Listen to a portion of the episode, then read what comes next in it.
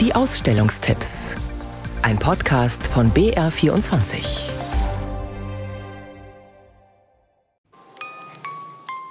Wenn Wind Musik komponiert, klingt das so. Die Wind- und Wetterdaten New Yorks in einer kleinen Drehorgel abgespielt. Umgesetzt und ausgedacht hat sich das die US-amerikanische Künstlerin Sarah Bouchard. Und wie bei so vielen Arbeiten in der Eres Stiftung ist der Sinn dahinter, dass Wissenschaft, dass abstrakte Daten und Naturphänomene emotional erlebbar, spürbar, hörbar werden. So zum Beispiel auch die poetischen Windwesen, spirituelle Gestalten, halb Mensch, halb Geist, die die japanische Künstlerin Leiko Ikemura zum Leben erweckt und damit zeigt, in jedem von uns weht ein Wind. Überhaupt, der Wind auf der Erde, er prägt uns und das Klima, erklärt Kuratorin Sabine Adler.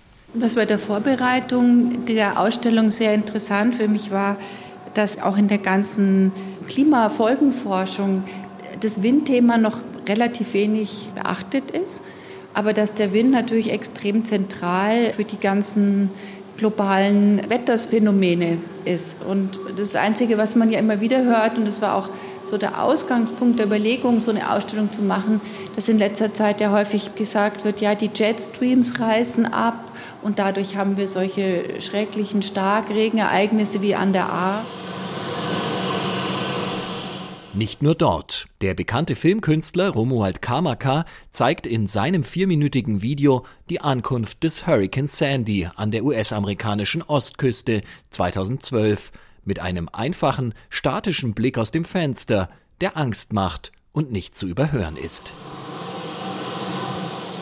Wenn man das über viele Jahre betrachtet, gibt es jetzt noch keinen Grund zu einer Panik, also dass sich unser Klima dramatisch verändert. Aber was ganz klar ist, wenn wir so weitermachen wie bisher, werden wir Riesenprobleme bekommen. Und gerade wenn man mal anfängt zu begreifen, wie stark alles mit allem verknüpft ist in diesen globalen Windsystemen, dann wird man wirklich sehr, sehr nachdenklich und auch aufmerksam. Diese und viele weitere Werke in der Ausstellung zu Wind und Wetter Solar Breath in der Eres Stiftung bis zum 27. Januar.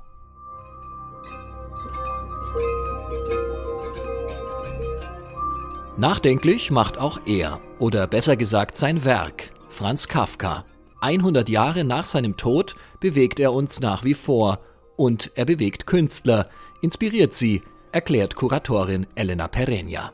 Die Ausstellung vermittelt einen Überblick durch Kafkas Welten, die Themen, die ihn beschäftigen, die Erzählungen, aber sie will keine enzyklopädische Erzählung sein von allen KünstlerInnen, die sich je mit Kafka beschäftigt haben. Es soll auch nicht biografisch sein und somit entsteht ein Parcours, wirklich ein Rundgang, wo das Universum Kafka erlebbar wird. Besonders gut funktioniert das in den immersiven Arbeiten, in denen man das Gefühl hat, selber der Protagonist aus einem Kafka-Roman zu sein, etwa in der Rauminstallation von Chiao Shota, die von lauter schwarzen Fäden durchkreuzt wird und in deren Mitte ein Bett steht, in dem man sich gut vorstellen kann, selbst als Gregor Samsa zum Käfer verwandelt, zu erwachen.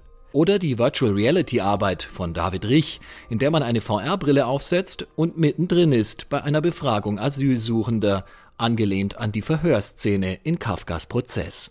Die Ausstellung ist ein buntes Assoziationsfeuerwerk durch sämtliche Erzählungen Kafkas und mehr als 100 Jahre moderner Kunstgeschichte mit prominenten Namen wie Louise Bourgeois, Maria Lasnik, Andreas Gursky oder Jeff Wall in der Villa Stuck bis zum 11. Februar.